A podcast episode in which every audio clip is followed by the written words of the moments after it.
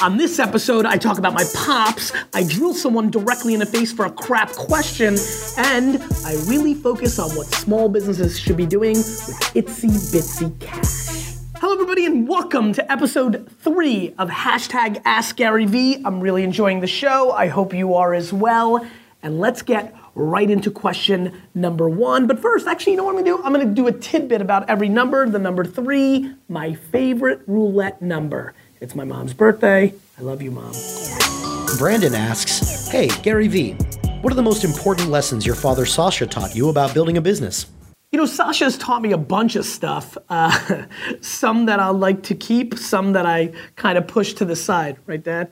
Uh, you know, this is a very easy question for me. Uh, who, who asked that question? Uh, Brandon Utley. Brandon? Brandon, that's very easy. This.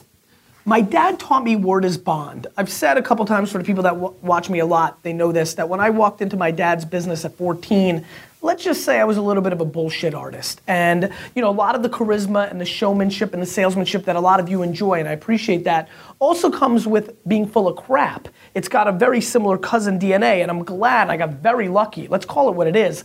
I do not think I'd be as honorable or as good of a dude without my dad's correction of, you make a I never forget it. You make a commitment. You buy 50, when I started buying wine, you buy 50 cases, no matter what, you take those 50 cases. If you say, I'll take 50 cases, if the market changes, if it gets an 84 in the wine spectator, you take it, you eat it, you drink it, your word is bond. And because I play the marathon, not the sprint, long term businessman, that's helped me a lot because I've kept relationships forever because sticking to it has mattered quite a bit. So thanks, Dad, and thanks, Brandon, for the question. Jeff asks, Where do you see yourself in five years?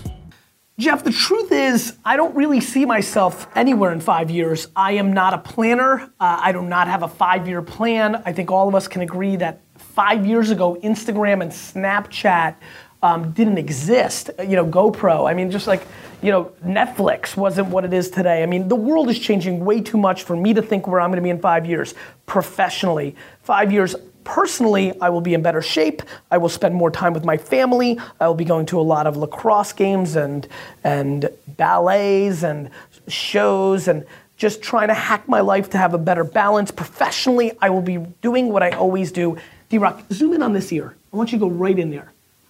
My friend, this ear will be listening to the marketplace. I will be listening to the marketplace and I will be adjusting on the fly in real time and I will be running a business and marketing like it's 2017, like it's 2019, like it's 2022, like it's 2027. I'm a reactionary, what I like to call I am a halftime adjustments head coach. My game plan is okay going into the game. I'm down 21 to 3 at halftime. I got 15 minutes. I reverse, drop down, flip it, and reverse it. I come out and I win 27 24. That is who I am as an entrepreneur. That is why I have no idea what I will be doing or how I see myself professionally in five years.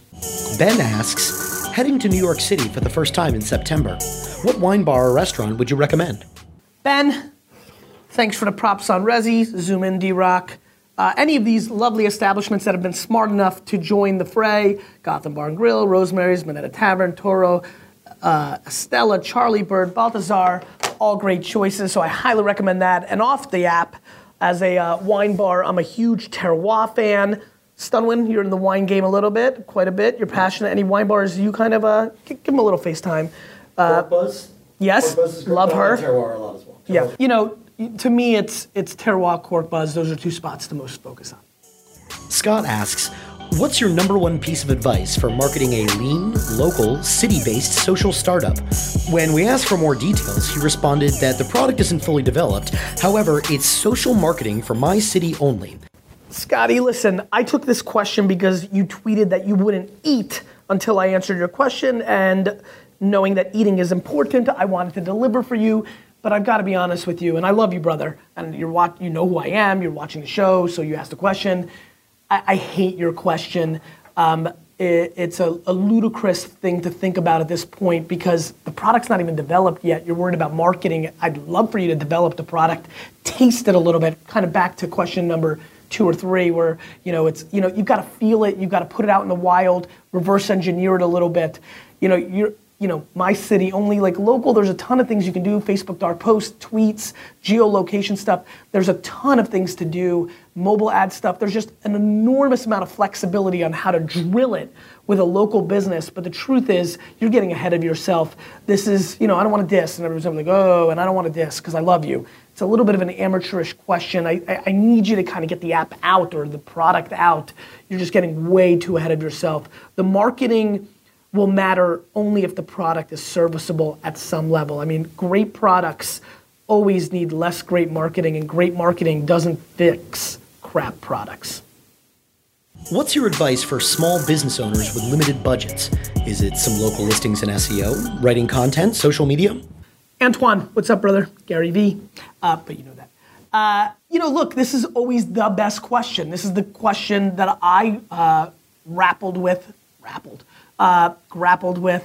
Uh, you know, when I got involved in my dad's business, it's very hard. What do you do? Like, I made flyers at home and gave them out when people walked into the store. When you're hustling and you've got limited budget, you're in trouble by many people's points of view. Let me give you the real first answer. The real first answer is work more.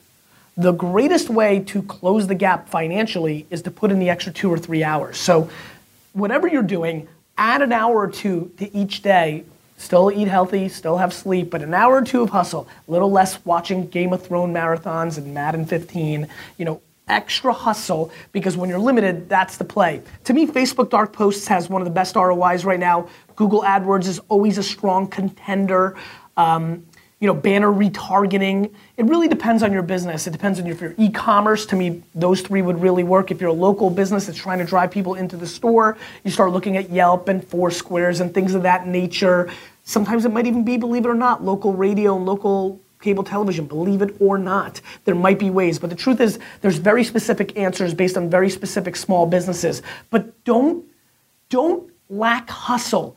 Biz dev one of my favorite things when we didn't have a lot of dollars was biz dev. Go to the barber and be like, "Can I put some flyers in my of my business in your store?" And then you can put some. You know, there's that move. There's the call for advertisers thing. That was my classic YouTube video. We can link that down below. That's probably the second time in three episodes we're linking it, but it's a classic. It's go and get the money. And so, um, those would be my first answers to a local financially strapped networking, hustling, biz deving.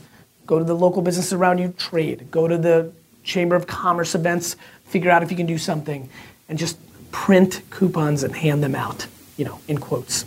Guys, I appreciate you jamming with me in episode three.